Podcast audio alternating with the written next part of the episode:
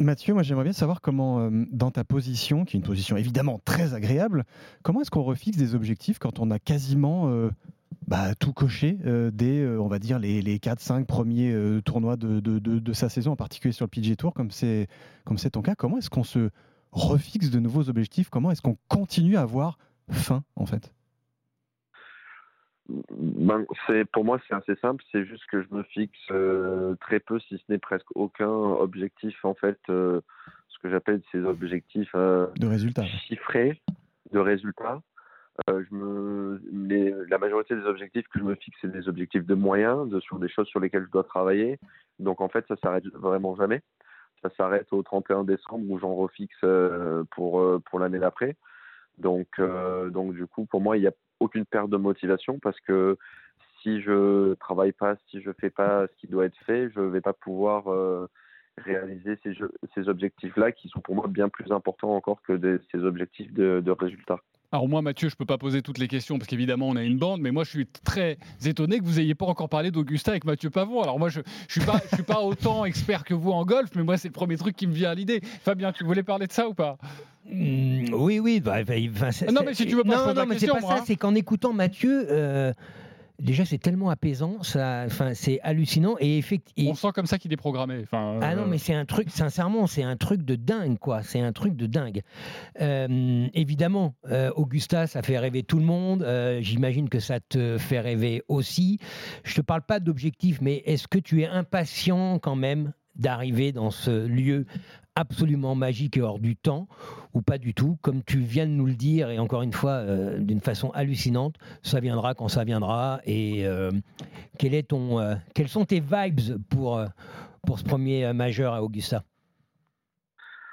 Oui, c'est sûr que Augusta, c'est le tournoi que, que j'ai rêvé de faire. c'est vraiment celui-là. Euh, j'avais eu des occasions de, de pouvoir aller euh, voir le Masters euh, plusieurs fois ces dernières années. J'ai toujours décliné parce que pour moi, c'était le but, c'était d'y aller en tant que joueur. Donc la première fois que que, que, j'allais au Augusta, pour moi, c'était pour le jouer et pas pour le regarder. Donc donc voilà. Donc oui, c'est particulier. Après, encore une fois, moi, je suis concentré sur ce qui arrive aujourd'hui, ce qui va m'arriver aujourd'hui, ce qui va m'arriver demain aussi. Euh, ce qui va être euh, Palm Beach euh, dans, dans, une semaine. Donc, donc voilà, je suis d'abord concentré sur mes premières échéances.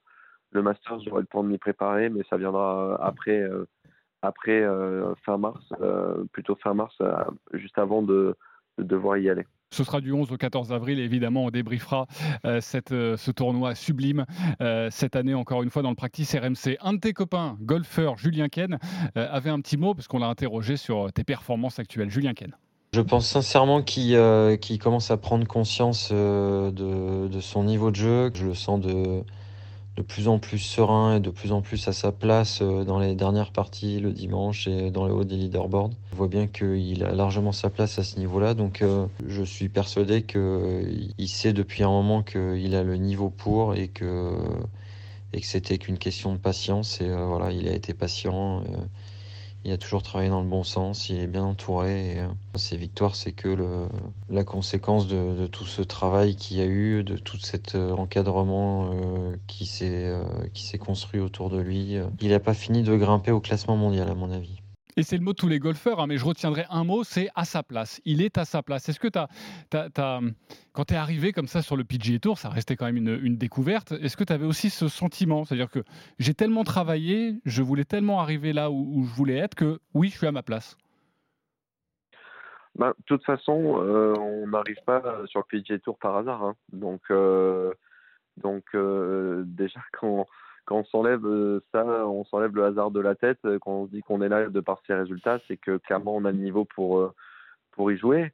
Après, moi j'étais convaincu d'une chose et je le redis aujourd'hui, c'est que je pense qu'il y a énormément de très très bons golfeurs en Europe et beaucoup de très bons golfeurs français qui, peu importe qu'ils soient sur le Tour européen ou le PGA Tour, dans une bonne semaine seront capables de faire exactement les mêmes résultats que ce soit en Europe ou sur le PGA Tour.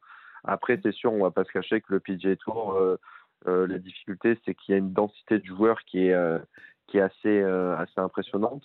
Euh, Torrey Pine, je crois que le cut, il a été quand même à moins 3 ou moins 4. Mm.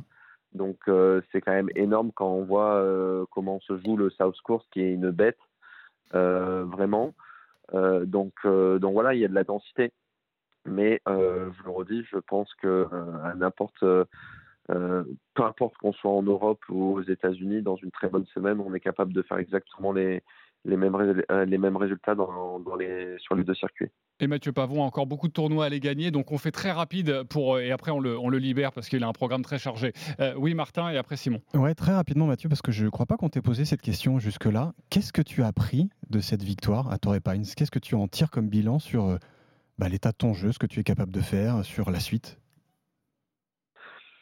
Euh, c'est honnêtement, ça, j'essaie d'être très franc, mais euh, j'ai pas, j'ai pas appris grand chose. Euh, c'est intéressant ça.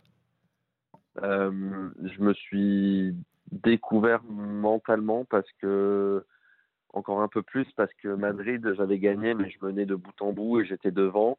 Là c'était c'est ma première victoire en venant de derrière et euh, j'ai eu euh, une occasion d'être euh, ce fameux mot que tout le monde dit, d'être clutch, et que, qui est propre à beaucoup de, très grands joueurs qui ont su gagner les tournois.